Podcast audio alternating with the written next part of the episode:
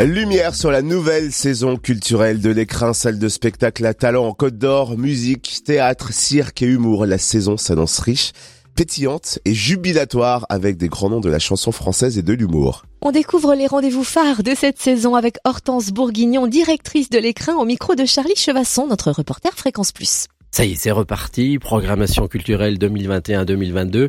Il faut s'attendre à quoi? Alors, il faut s'attendre, comme toujours à l'écran, à une euh, programmation éclectique et pluridisciplinaire. Beaucoup de théâtre, du cirque contemporain en salle, de la danse, de l'humour et puis euh, une programmation euh, de musique blues, jazz, euh, scène française. Alors vous visez quel public? Alors nous on est sur un, un, public forcément large puisque quand on quand on est dans le pluridisciplinaire et l'électique, on peut pas se dire c'est tel public. Donc nous le but en fait c'est à l'écran c'est que chacun puisse trouver un spectacle qui correspond à ses attentes, qui éveille sa curiosité et qui donne qui donne qui leur donne envie de retourner en salle.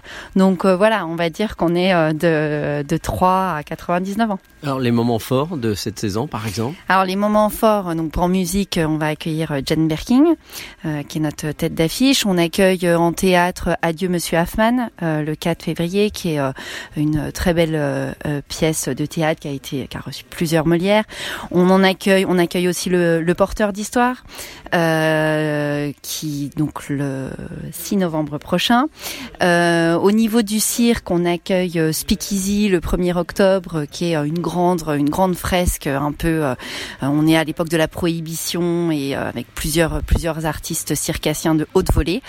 voilà, et en humour, on a un peu du tranchant avec Stéphane Guillon le 14 décembre prochain. Voilà un petit panel. Moi j'ai vu qu'il y avait du théâtre aussi. Oui oui bah en, en, théâtre euh, en théâtre voilà on a on a des compagnies euh, locales qui vont venir euh, se produire et puis on a du théâtre de vaudeville avec Bonne Pioche bah, samedi qui arrive.